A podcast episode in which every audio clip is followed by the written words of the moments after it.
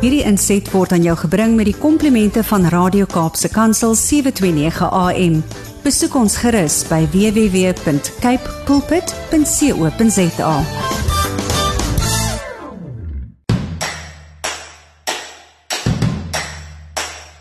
Op hierdie heel eerste Saterdag van Desember 2021 is jy ingeskakel by Radio Kaapse Kansel en dit beteken jy luister na Landbou Landskap want dit is so pas net net na 7.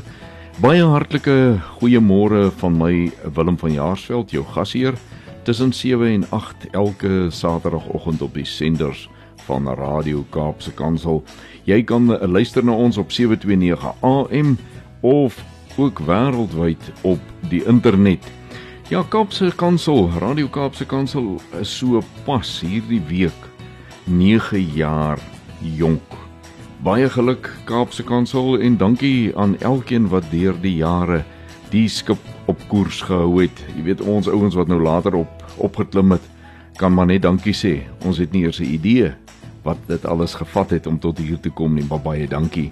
Waarna kan jy vanoggend uitsien gedurende ons uurlange kuiertjie hier op die landbouwerf? Om 'n 10 oor 7 kom die gereelde saad vir die saaier aan die beurt en vanmôre lees ons Jesaja 40 verse 10 en 11 met die tema skape van sy weide.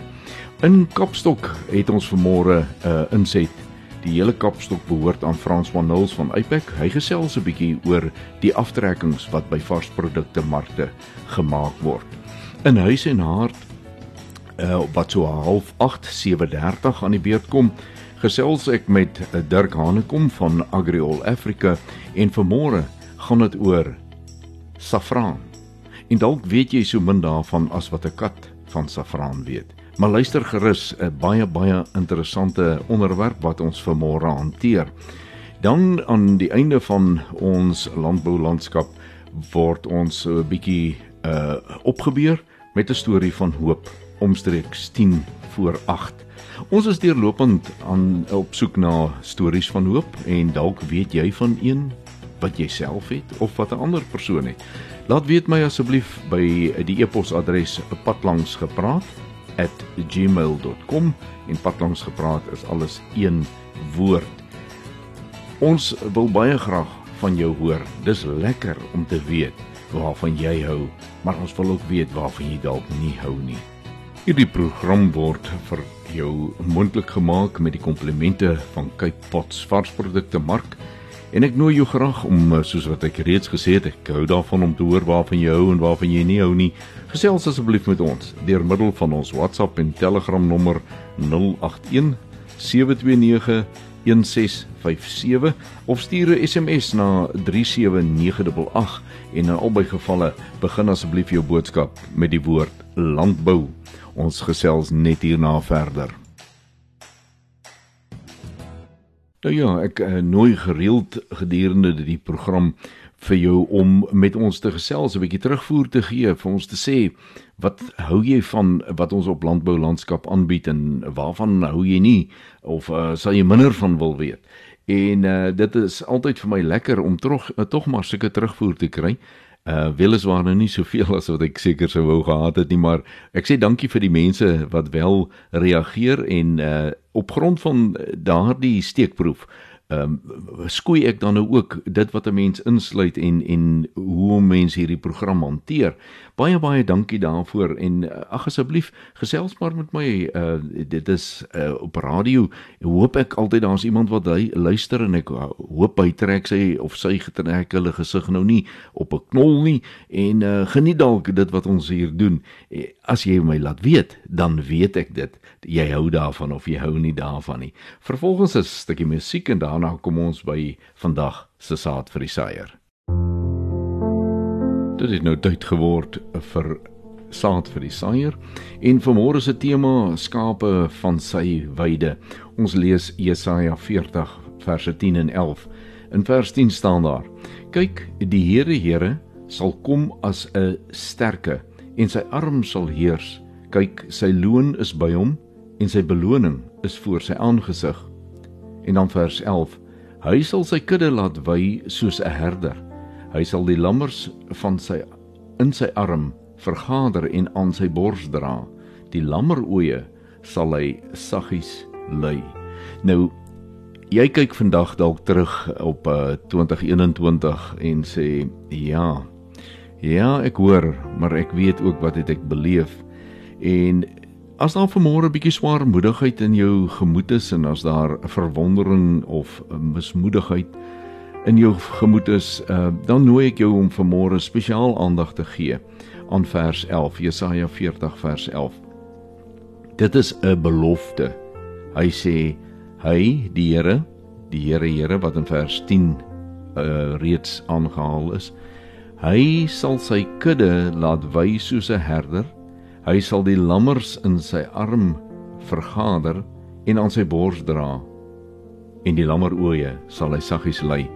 Met ander woorde, as jy vanmôre die lammes wat voel, jy het nodig dat jy opgetel en gedra word want in eie krag kan jy nie meer nie.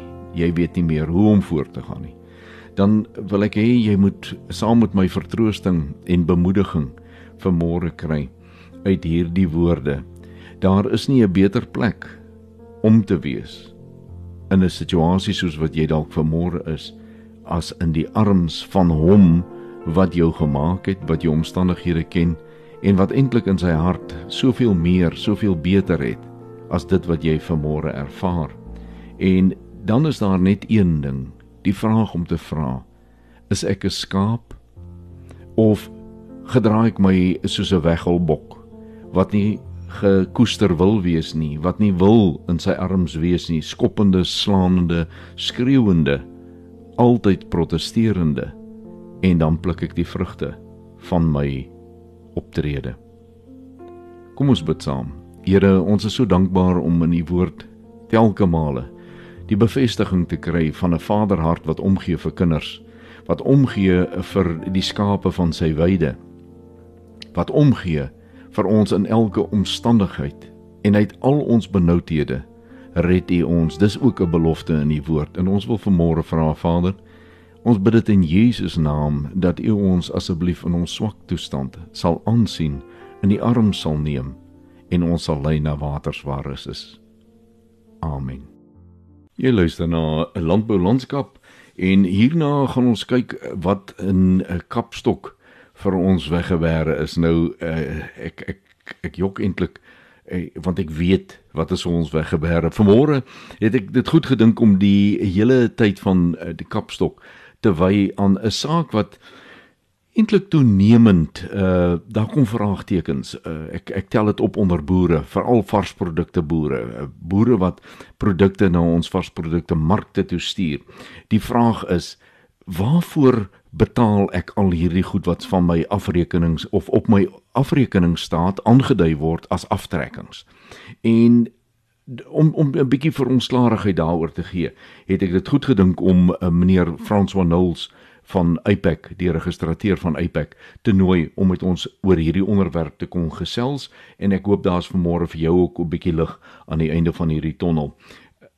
Net hierna, Kapstok en dan luister ons wat meneer Knowles vir ons te sê het. Dis tyd vir Kapstok en vanmôre heeltemal iets anderster. Ons het vanmôre aan ons Kapstok die onderwerp van aftrekkings op varsprodukte markte. My gas om daaroor te gesels is meneer François Knowles, hy is die registrateur van APEC. Goeiemôre François. Uh, Goeiemôre Willem en luisteraars. Dit is absoluut 'n voorreg om weer met julle te kan gesels. François, daar is baie boere wat vra het oor wat word wat mag van hulle rekeninge, afrekeningsstate by varsprodukte markte verhaal word. Kan jy vir ons 'n bietjie lig gee op die onderwerp asseblief? Willem graag. Ehm um, dit is belangrik dat ons moet verstaan dat enige boer se produk wat op 'n mark lê, word geag as trustvoorraad. Die geld wat dan geïn word vir die verkoop daarvan noem ons trustgelde en hierdie gelde word deur die markowerheid deurlik basiere verhaal. Ons wet in seksie 19 bepaal dat daar twee belangrike aspekte is wat die markowerheid moet doen. Hulle moet hierdie ad valorem kommissie wat hulle opgeregtig is en dis gewoonlik so 5%, dit mag hulle verhaal. En ons wet praat van fofhoof. Fofhoof beteken dat hierdie markowerheid die gelde so vinnig as moontlik en ons verlang dit binne 24 uur aan die agent oorbetaal moet word sodat die agent dan die boer kan betaal. Dit is belangrik om die rol van die markowerheid ook te verstaan en uh, ook dat ons 'n bepaalde fokus op hulle het. François, ek uh, wil net gou vir jou vra, die markkommissie, waarvoor betaal 'n boer markkommissie?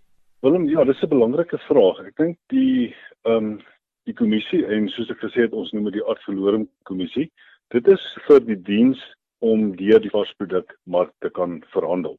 Met ander woorde, dit is uh, geld wat betaal word vir die platform en die platform sluit in natuurlik uh, sekuriteit van die boer se produk. Daar moet uh, goeie instandhouding van hierdie platform wees en al die dienste wat daarmee saamgaan wat insluit koelkamer en rypmaak fasiliteite. Daar's natuurlik addisionele fooie vir die uh, rypmaak en stoor van 'n uh, 'n boer se produk, maar hierdie is alles dienste wat ons sien moet plaasvind op hierdie platform wat die mark is. As ek jou dan reg verstaan, die markkommissie sluit nie inspeksie van die produkte in nie. Dis korrek. Ek, ek ek ek wil net baie seker maak die markkommissie ehm um, daar was nooit voorheen addisionele kostes vir die inspeksie, die landbouproduk standaard inspeksie wat boere betaal het nie. Ehm um, dis blykbaar 'n nuwe ding wat nou ingekom het. Is is dit reg so? Uh, dit is korrek. Uh in die verlede het die markowerheid seker gemaak deur sy bywette dat bepaalde fokus op inspeksies gedoen was. Dit is egter nie, nie nie meer die geval nie. Ehm um, sulke inspeksies deesdae word uh, hanteer deur uh maatskappye soos Procon. Met met ander woorde as as ek dan nou dit reg verstaan, is dit 'n 'n kwessie van alhoewel daar voorheen voorsiening gemaak was in hulle statute en dies meer, dit het nou weggeval en daarom is daar 'n addisionele koste wat na boere toe kom op hulle produkte wat gelewer is. Dis korrek. Ehm um, Procon se verhaling van koste is 'n statutêre koste wat afgekondig was in die staatskoerant en dit is addisionele koste waar waarvoor die boer dan uh, verantwoordelik is vir Procon. Uh, ongelukkig staan IPAC nie in vir Procon se uh, prosesse en uh, effens nie, maar dit is wat ons weet en dit is wat ons graag deel. Die ander vraag wat ek net het uh die oomblik wat ek as 'n produsent my produkte by 'n varsprodukte mark by 'n agentskap lewer, is ek dan outomaties ehm um, aanspreeklik vir hierdie kostes uh, markkommissie, uh, inspeksiekommissie of kostes en die ehm um, agentse kommissie en dis meer. Hoe hoe werk dit? Is dit outomaties of is daar erns iets wat ek moet teken? Ja sê en nee sê. Want dit is belangrik dat ons boere moet verstaan. Ehm um, die IPAC wet is baie baie spesifiek oor wat afgetrek mag word en wat met ander redelike uitgawes die proses wat gevolg moet word. Kom ek antwoord dit so. Daar is een kommissie wat pertinent afgetrek mag word van 'n boer se inkomste op die verkope by 'n varsprodukte mark. En kom ons noem dit die mark se die markagentse kommissie. Enige ander aftrekkings wat die boer wil laat doen of wat mag gebeur, moet met die boer se geskrewe toestemming plaasvind. Op die boer se af, afrekeningsstaat moet daar ook volledige besonderhede van enige aftrekking gedoen en ge, um, gepubliseer word. So dis baie belangrik dat ons boere moet verstaan. Daar kan nie net aftrekkings plaasvind op sy uh, op sy inkomste nie. Dit uh, word deur ons wet en ons reëls baie pertinent voorgeskryf en dis 'n belangrike ding wat ons boere moet onthou en verstaan.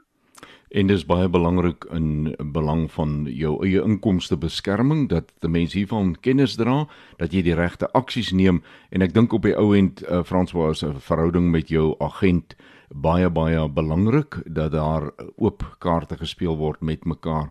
Ek sê vir jou vreeslik baie dankie vir die tyd wat jy vanmôre ingeruim het om met ons oor hierdie belangrike saak te gesels. Willem baie dankie. Um, ons ons doen ons werk met groot passie en natuurlik in belang van ons boere dis altyd gefokus op ons boere en dis regtig 'n voorreg om met jou en en hulle daaroor te kan gesels. Dit was dan meneer Frans van Nulls van Apex en dit bring ons aan die einde van Kapstok. Ons is amper by Huis en Hart en vanmôre uh, wil ek uh, vir jou nooi om na die hele gesprek te luister.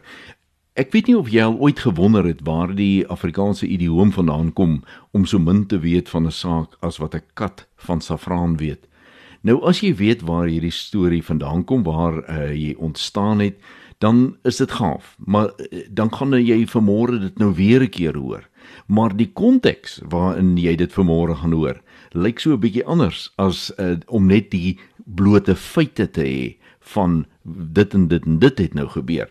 En daarom ek nooi jou om asseblief ingeskakel te bly vir Huis en Hart. Net hierna gesels ek met 'n uh, ou vriend van my Dirk Hanekom. Hy is die hoofuitvoerende beampte van Agri All Africa en 'n man wat baie weet van saffraan. Verseker is die idioom nie op Dirk Hanekom van toepassing nie.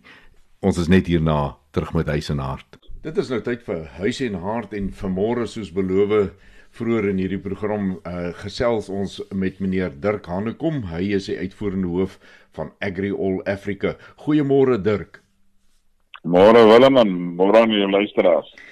Dirk, baie dankie dat jy tyd gemaak het. Eintlik as jy met vakansie en uh jy het ingestem om met ons te gesels en vanmôre gesels ons oor 'n ding wat baie mense soveel van af weet as 'n kat van saffraan.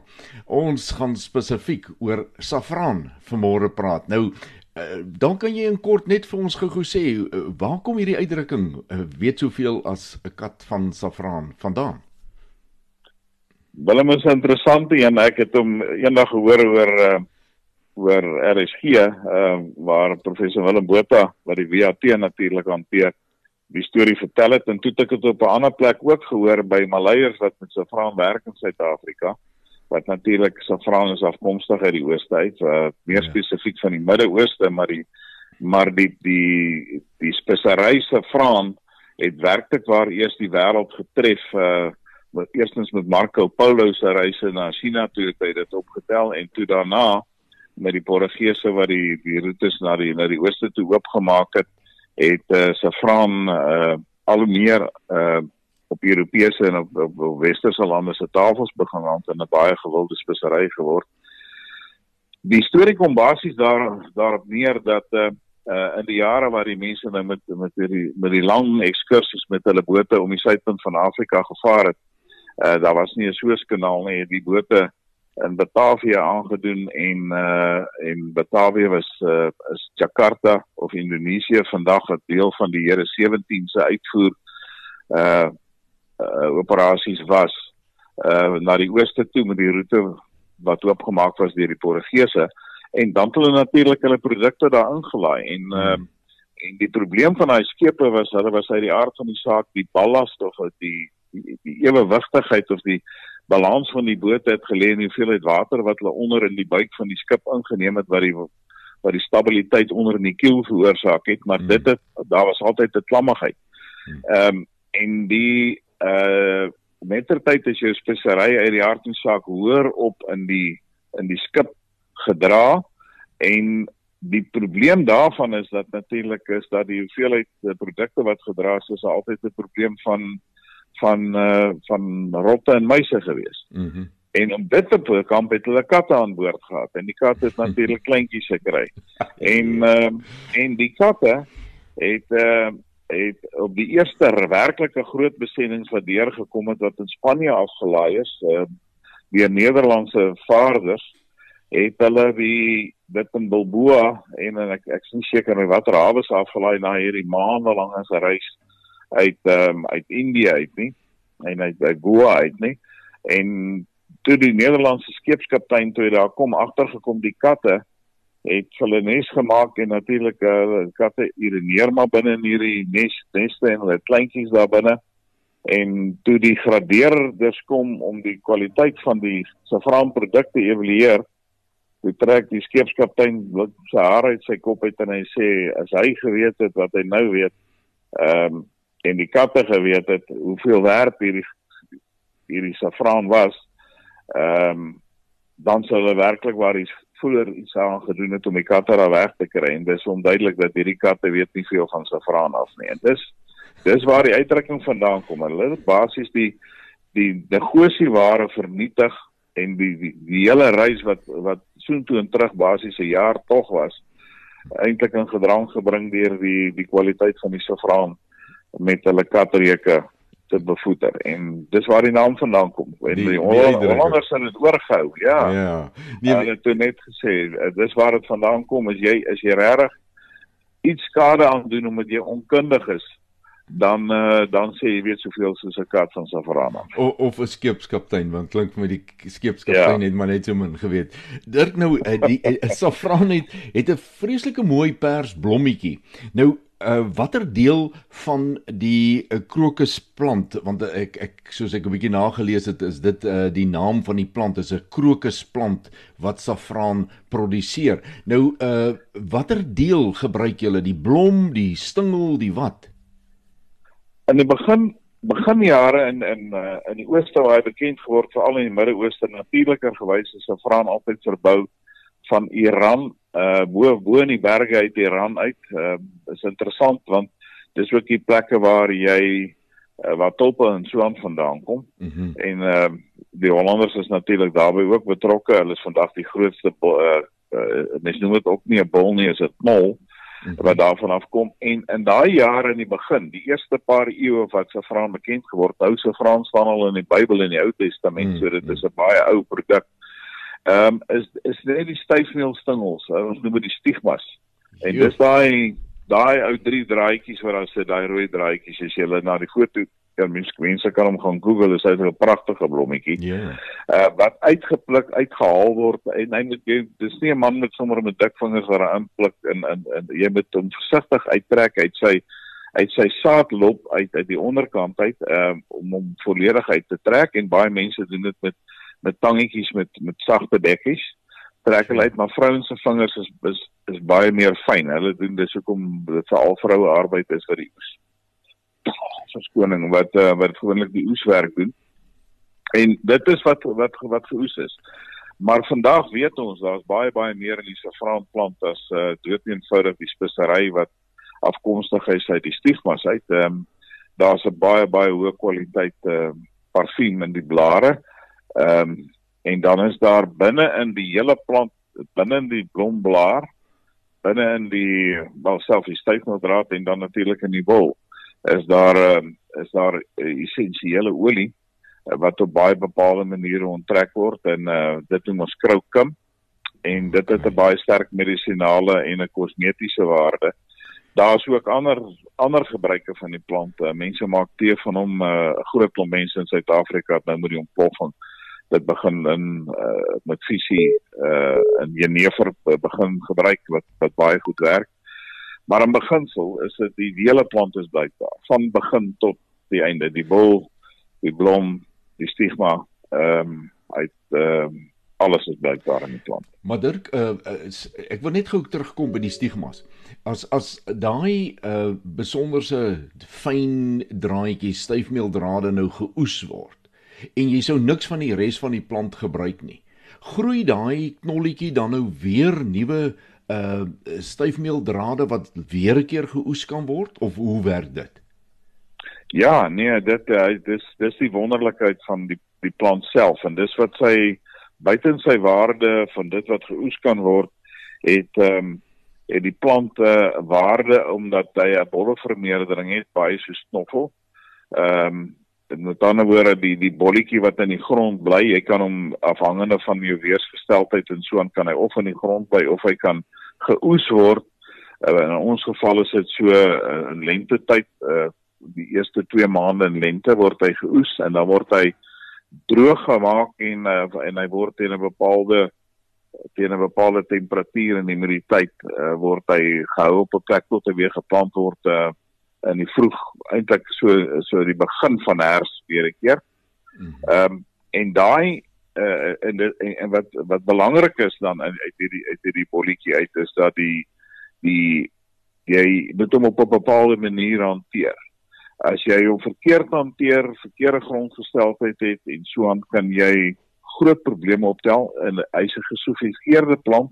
Hmm. Ehm um, en en hy jy kan hom tensy jy die die om, omgewingsomstandighede kunsmatig aanpas byvoorbeeld soos in tonnels en so aan jy het nie enige plek buite plante nie en enige grond nie.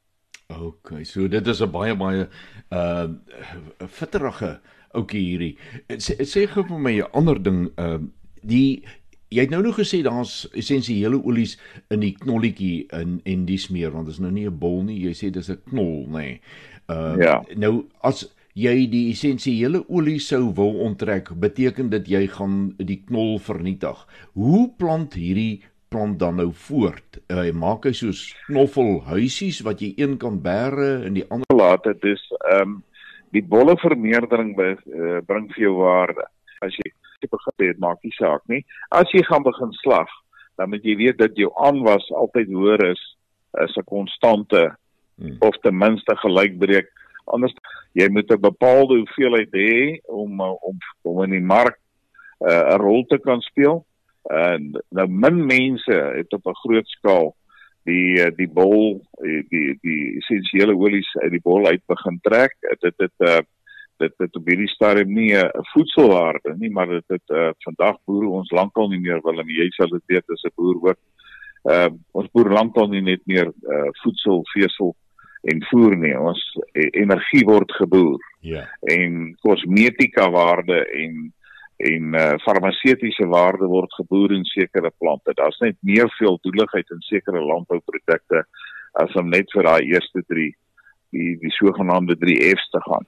En in hierdie geval, uh as jy die vermeerdering van die bolle gedoen het na bepaalde hoeveelheid toe. En ons ons bereken dit en dis hoekom dit so belangrik is vir 'n vir 'n satellietgroeier stelsel dat ou mens jou jou produk na spesifieke punte sentraliseer waar dit saam verwerk word verder. Dan gee jy almal 'n geleentheid om een op 'n groter skaal die stigmas te oes. Jy gee bolle vermeerderinge kans tot op 'n plek waar ouens bolle kan lewer as hy moet in die moeilikheid kom as dit altyd vir my 'n baie belangrike kontantvloei stelsel uh, jy besluit is 'n droogte toestand as jy gaan meer van jou beeste verkoop. Byvoorbeeld jy jou veiding dra dit nie meer nie. Jy het kontantvloei probleme op die plaas met iets anders dan kan jy 'n bietjie meer daarvan verkoop. So dit gee 'n uh, werklikware buigsaamheid op op plekke veral in ons droë gebiede van ons land en die winterreënvalstreke wat nou bewys het dat dat, dat dit beter doen. Maar uh, binne in Safricon waar die maatskappy is wat dit op hierdie stadium op 'n groot skaal hanteer is daar bewys is dat jy jy kan omgewingsomstandighede manipuleer en uh, saffran is eintlik in al nege provinsies aangeplant al. Sure. Uh, maar om dit groot kommersieel te kan boer, moet jy op sekere plekke slimmer werk en natuurlik as jy slimmer werk en wil omstandighede manipuleer dan is daar 'n groter koste inset by betrokke. So dit moet nou besef.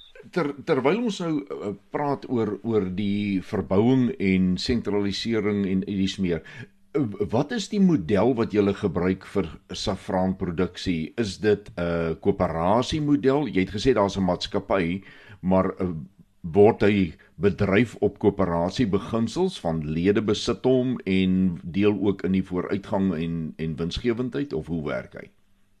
Nee, die die die model is uh, is steeds soos ons leer word hy aangepas, maar op hierdie stadium is daar 'n daar is 'n 'n verwins 'n winsbejagmaatskappy gestig, uh, Safricon. Die boer wat dit begin het is um, is die Engelbreg familie Benny en sy vrou Annel. Ehm um, het uh, kom 'n hele klompie jare hiermee saam baie navorsing gedoen en toe daar 'n uh, 'n uh, klompie handelsmaatskappy en onsself en Agriol Africa betrokke geraak wat ons dit die waarde gesien om daar te ondersteun. Ehm um, en en as jy die die die aanvanklike model was gewees om 'n modelplaas te skep op 'n plek of waar en dan van daar af omgewingsboere veral in plekke ek hier praat ons nou spesifiek van die Handam uh, dele van van van die Klein Karoo en so aan waar dit waar jy waar jy wel grondwater het uh, eh, saffraan gebruik baie min water in vergelyking met ander gewasse maar hy soek koue in die winter en hy soek 'n warm hy hiberneer by by temperature van tussen 24 en 32 grade. Hmm. Eintlik heeltemal teenoorgestel van van die van jou snyblom bolle byvoorbeeld. Hmm. En en in daai tydperk of in die plekke waar dit gebeur, ehm um, wil jy sentrums dan skep wat dan jou steunpunte word van versameling, amper soos 'n silo uh virtuele silos en van daar af trek jy dit na produksie eenhede toe. Maar ons is nog steeds in die proses van bolle vermeerdering. Maar ons oes reeds stigmas wat kommersieel verkoop word. So die een kant ehm um, jy wil die, die was die aanvanklike gedagte binne in die finansiële model hier die bolle uit. Boere uh, koop die bolle aan of uh, hier die bolle so jou jou jou lewensduur op die bol kan enigiets tussen 3 en 5 jaar wees wat hy en dit is 'n fantastiese bate. Jy kan vir jouself uitreken wil as jy 1000 bolle vat jy het klaar die 1000 en die, die aanwas is gewoonlik 'n minimum van 3 dan jy die einde van jou eerste jaar 4000 volle dan sit weer maal 3 dan sit 12000 dan weer maal 3 dan jy 36000 en weer maal 3 so na 4 jaar het jou belegging ontsettend vinnig gegroei en dan sou binne in die model sal Safricon die bolle natuurlik terugneem maar ons het uh, ook besef dat uh, binne in hierdie situasie dat 'n uh, 'n uh, uh, sogenaamde franchise model dalk beter is dat mense 'n pakket by jou uitkoop, die boer self kan besluit, maar dat daar ook 'n uh, kommoditeitsorganisasie gestig moet word wat kyk na die belang van die boer direk en wat ehm um, en wat waar die die die die safraan boer wat belang belangstel om kommersieel te boer uh se se belange beskerm word binne waar dit gaan oor die kommoditeit en nie oor die winsbejag wat in noodwendig in 'n in 'n ander organisasie opgesluit lê nie. En dis dis vir my die heil van van hierdie van van vrame se landbouproduk want uh, hy kan in baie mense se lewens 'n verskil maak. Maar as jy dink jy spring in en jy word uh, baie vinnig ryk uit hierdie een produk uit, ek dink dan moet op die verkeerde pad. Die die model maak voorsiening van die ontwikkeling van streke waar dit werklik waar swaar gaan in Suid-Afrika mm. om heilsame invloed in 'n groter gebied uit te oefen wat almal die voordeel daarvan kan trek. Maar uh, jy moet steeds 'n uh, kommersiële basis daar binne hê en dit is steunpilare ehm um, waarvan as jy kan werk, ehm um, dan die oprig uit die hart van die saak op baie pertinente plekke sal die produksie eenhede of die verwerkings aanleg te kom op hierdie stadium waarskynlik in plekke soos ehm um, uh in 'n Makwaland of in 'n deel van die Handam langs die Weskus, 'n uh, deel van die van die van die uh, groter Karoo, Lensburg omgewing en uh, Safricon moet nog besluit daaroor presies waar en dit gaan oor die konsentrasie van mense wat op hierdie stadium reeds smolle aangekoop het aangekoop het en waar daar reeds 'n kapasiteit bestaan. Dit gaan homself eintlik presenteer van waar hierdie aanlegte opgerig gaan word. Dirk, ek wil uh, ons het nog so 3 minute oor. Ek wil gou by jou hoor, uh, wie verwerk uh die opbrengs sal ek nou maar sê, dit wat geoes word van die saffraan of die krokusplant, uh, word dit plaaslik in Suid-Afrika verwerk of moet dit elders gaan om verwerk te word? Nee, die gedagte is om dit te doen. Ons doen klaar die die stigmas word hier gedoen. Dis 'n relatief eenvoudige proses. Die onttrekking van die van die die olies en die waarde daarvan uit die hart van die saak het 'n klomp navorsing wat nog betrokke is. Ons is in hmm. baie nou gesprek met uh die ehm um, uh Suid-Afrikaanse essensiële olie produsente vereniging. Hmm. Ehm um, ek dink ons ons beweeg in dieselfde rigting. Ons kan baie van dit wat die werk wat daar klaar gedoen is kan ons van mekaar leer en hande vat. En uh vir eens moet ek dink moet ons in die in die landbou sektor uh leer dat die mens gaan verder met gesamentlike ondernemings waar baie, baie duidelike reëls geskryf word vir ja. vir samewerking as om alle geheime teen jou bors te hou want anders te verloor ons hier ek dink die vermoë van 'n produk waar Suid-Afrika binne 'n kwessie van 10 jaar die wêreldmarkleiers kan word. Een, dit is dis vir my so mooi om te hoor uh, van die goed wat ek nou raak gehoor het. Dit is nie 'n gou ryk word ehm uh, skema nie, maar dit bied 'n alternatief vir streke in ons land wat meermale baie moeilik het om enigiets anderster suksesvol uh te kan doen. Of laat ek sê dis 'n goeie aanvulling in daardie streke vir dit wat daardie boere reeds suksesvol doen.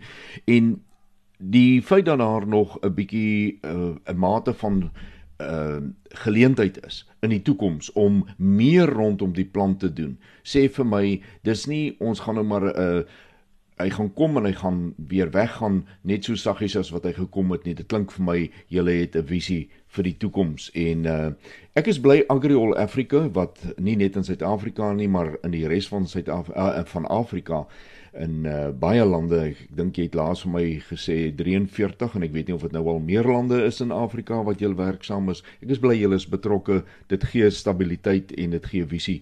Dirk baie baie dankie vir jou tyd vanmôre. Dankie dat jy jou uh ontspanning so 'n bietjie onderbreek het om met my te gesels en met die luisteraars. Dit was baie interessant en ek hoop jy het 'n baie geseënde Kersfees en mag die res van jou vakansie net lekker wees.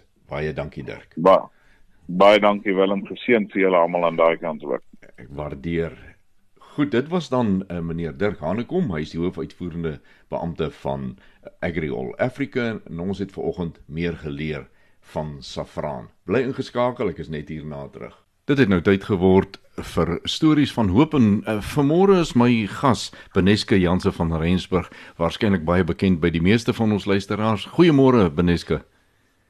Hi Willem, dit is vreeslik lekker om saam met jou te kan gesels. Ja man, en en ek wil jou gelukwens met uh, die pragtige uh, Facebook wat jy het uh, stories van hoop en dit is wat ek daar gesien het wat gemaak het dat ek jou 'n likeie moes gee. Die storie van Ronald Brown, die sewe speler. Ehm um, wil jy nie vir ons die storie vertel wat jy daar geskryf het nie? Ja, weet jy, dit is my groot voorreg gewees eintlik om dit te kon skryf en dit was vir my so lekker, my hart het regtig warm geklop as gevolg van sy agter, jy weet die backstory. Ek sal dit die agterstorie is my die ene wat of die oomblik waaroor ons nou eintlik almal praat mm. nou, ehm um, soveel sterker maak. Nou vir mense wat nie weet wie Ronald Brown is nie, dit is nou 'n uh, rugby speler vir die Sewes ehm um, van Suid-Afrika. Hy het in Montague in die Wes-Kaap groot geword en homself eintlik nogal regtig opgewerk van 'n uh, 'n tipiese plattelandse rugby speler en hy het in 2019 baie goed presteer en hy was op die punt om gekies te word vir die Springbok 7 span. Ja. Yeah. Maar hy het hierdie aanhoudende pyn gehad in sy nek, jy weet en, en dit het al hoe erger geword en hy het nou maar tipies na die apteek toe gegaan en dan behandel jy dit nou want hy het geweet daar was groot proewe wat op hande was. Ehm um, jy weet hy wou so graag verkies geword het vir daai Springbok sewe span en net voor dit tydens 'n doktersbesoek word hy met kanker gediagnoseer wat uiteraard 'n geweldige geweldige skok was. Want ek meen as klein Montague seentjie het hierdie groot droom om enige springbok te word en is so naby en nou is dit eintlik in die weegskaal. En vir die volgende tyd lank, um, iets is 8 maande, het hy elke dag chemoterapie gehad. En dit was regtig intens, nê, nee, want oor hierdie 8 maande het hy 11 kg verloor. En hy het met heeltyd hierdie konstante onsekerheid gesit van gaan ek ooit kan rugby speel weer? Gaan ek hierdie droom moet begrawe? Dit is so naby en so, weet, so in my ek kan voel, ek kan dit amper aanraak die feit dat ek 'n springbok raak en ehm um, jy weet en hy moes dit letterlik vo voor God gaan neersit het jy weet en een ding wat vir my so mooi is van daai as hy nou praat daaroor is die feit dat hy heeltyd gesê het maar hy glo God is by hom en dat God hom raak sien hmm. en hy sien nou deur die chemo en hy sien nou op 'n punt waar hulle sê okay jy kan nou weer begin oefen en hy het regtig hard geoefen om weer in top vorm te kom en hy was nou jy weet eintlik die storie hoor oor hoe hy aangekondig of weet hoe hulle nou van bel met die nuus dat hy gekies is vir die Olimpiese spele span. Hy vertel van hoe sy pa in trane was, hoe hy in trane was want hy sien die droom van die familie en weet veral waar hy gegaan het. En hy sê sy ma was net choopstil en hy kon sien sy ma kan amper nie glo hoe groot hierdie oomblik is nie, jy weet. Dit was ja. regtig 'n emosionele oomblik. In elk geval hy gaan verteenwoordig teen uit die Blitzboks span by die Olimpiese spele in Japan. En die amazing ding hoekom hy nou in die nuus is die afgelope tyd Willem is die feit dat Donald se loopbaan net aangehou groei en groei en groei en hy het net beter en beter geword. En uh, die afgelope naweek ehm um, of dan nou die laaste wedstryd um, by die Dubai Sevens hmm. het hy in die finaal daai drie kins gehad in die wedstryd teen Amerika ja. en hy is as man van die wedstryd aangewys. Jy weet en as ek jene. as ek na sy storie luister dan ek kry regtig ek kry skoene vir sy baie storie vertel want ek besef net dat God sien ons regtig raak. Beneske maar wat vir my interessant is van hierdie hele ene is dit lyk so asof daar tyd in in Ronald se lewe gekom het waar hy eintlik sy droom afgegee het. Hy hy het hom eenkant neergesit ja, ja. en en en toe vat die Here dit en maak van dit iets anders, iets mooiers as wat hy gedink het en gee dit weer vir hom terug.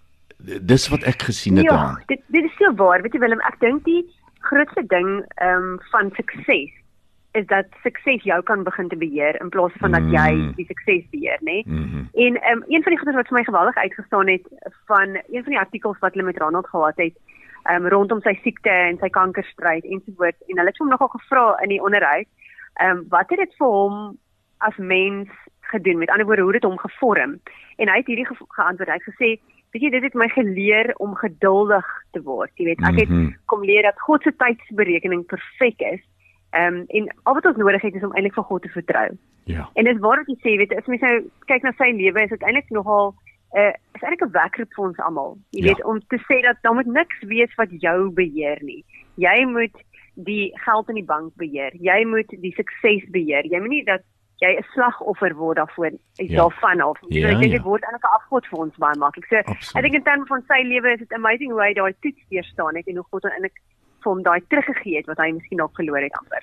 En en jy weet baie keer dink 'n mens 'n terugslag is vir altyd. Maar soms is dit 'n karaktervormende uh seisoen in jou lewe en as jy hom met die regte gesindheid deurleef, dan kom jy eintlik aan die ander kant uit iets baie beters as wat jy sou gewees het daarsonder. So ons kyk baie keer na die nadele in ons lewe en ons wil daarop fokus in plaas van om te sê, Hmm. maar waar sou ek wees sonder dit? Kyk waar is ek nou Ja, met ja, dit, ja. jy weet. Ja. Ja, weet jy, ek weet jy in my eie persoonlike lewe kan ek sê ek is baie dankbaar as ek terugkyk ehm um, vir die storms wat daar was. Jy weet vir die vir die tye wat dit gevoel het asof God nie jou gebed beantwoord nie. Mm. Ehm um, vir die tye wat dit intedeel gevoel het asof die deur nou toe bly hierso en die gebed in die dak vasgaan en daai tipe van ding. Ja. Want ek dink daar's 'n diepte wat gevorm word binne in ons in daai seisoene. Jy weet, ek dink dit is die tyd wat 'n mens regtig leer om op God te vertrou en jy soek sy aangesig verskillend. Ja. Ehm um, jy weet ek kyk rondom my as ek as ek sien mense gaan deur storms, ehm um, dan beleef ek hoe daar 'n geestelike diepte kom juis in die swaar tye. En mense wens dit so weg en jy wens dit sal nooit met jou gebeur nie. En val ek is nou 'n ouer ook en ek ek seker jy ook Willem, is dat Mm. as 'n mens 'n ouer is, jy wil jy wil so graag jou kinders beskerm dat hulle nooit deur krisisse moet gaan en daai tipe van ding nie. Maar weet jy wat ek besef het is dat krisisse is 'n geleentheid vir ons om eintlik iets van God te beleef wat ons nie sou beleef het as dit net goed gegaan het nie. Hmm. Jy weet en, en dit maak my altyd as ek deur 'n deur 'n slegte tyd in my eie persoonlike lewe gaan dan dink ek aan myself wonder wonder hoe die ding gaan uitwerk. Want ons dien nog steeds die God wat sê in um, Romeine 8 vers 28 dat hy alles ten goeie laat meewerk vir die wat hom liefhet. So um, Absoluut. ek weet dit en ek glo dit en ek sien dit en ek skryf dit in baie van hierdie stories want um, dit is net elke keer vir my weer net 'n bewys dat God se woord is waar. Dis absoluut so die waarheid. Ag en dit was vir my so voorreg om met jou te kon gesels. Ek ek glo jy het soveel ander getuienisse uit jou persoonlike lewe wat ons ook oor sou kon praat. Maar dankie dat jy uh Ronald Brown se storie met ons gedeel het en soms so 'n bietjie van jou as persoon ook ingegooi het. Ek waardeer dit uit my hart uit. Ag, hoorie, dis 'n absolute groot voorreg gewees. Dankie vir jou. Dankie Beneske. Ons gesels hopelik vorentoe weer met mekaar. Ah, verseker. Dankie Willem. Ons landboulandskap het vanmôre 'n paar wye draaie gemaak. Ons het uh, gaan draai in die Karoo, ons het gaan draai in die buik van skepe. Ons het sommer net 'n uh, klomp dinge vanmôre weer aangeraak en ag, is dit nie lekker die diversiteit wat in landbou opgesluit is. Dit is so wyd soos die Heer se skepping. Hy het net aangehou en nog gemaak en nog en nog. Dankie dat jy vanmôre saam met my geluister het na Landbou Landskap, maar ons uurtjie het nou uitgeloop en Radio Kans uh, Kaapse Kansel nooi jou om volgende Saterdag weer tussen 7 en 8 hier by ons aan te sluit vir nog 'n rondstap in die landbou landskap. En ek wil tog nou al vir jou sê ons is in Desember die uh 25ste Skersdag. Daar gaan wel 'n landbou landskap program wees. En dit gaan 'n baie spesiale program wees anders as die wat jy die hele tyd na geluister het tot nou toe en dan ook op die 1ste van uh, Januarie is ons weer op ons pos met 'n landbou landskap luister gerus en nooi jou familie en vriende om saam jou so te maak. Baie baie dankie aan Kyk Pots varsprodukte mark wat landbou landskap elke Saterdag vir ons moontlik maak. En onthou, ons wil baie graag hê dat jy met ons sal gesels. Ek nooi jou om die kontakte wat ek deurgegee het in die program te gebruik. Gesels met ons asseblief. Tot ons weer saam kuier volgende Saterdag om 7. Groet ek Willem van Jaarsveld en mag jy elke oomblik Vader se guns op jou lewenspad beleef. wederom.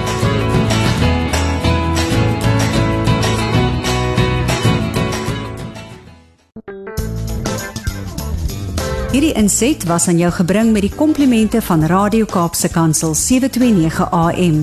Besoek ons gerus by www.cape pulpit.co.za.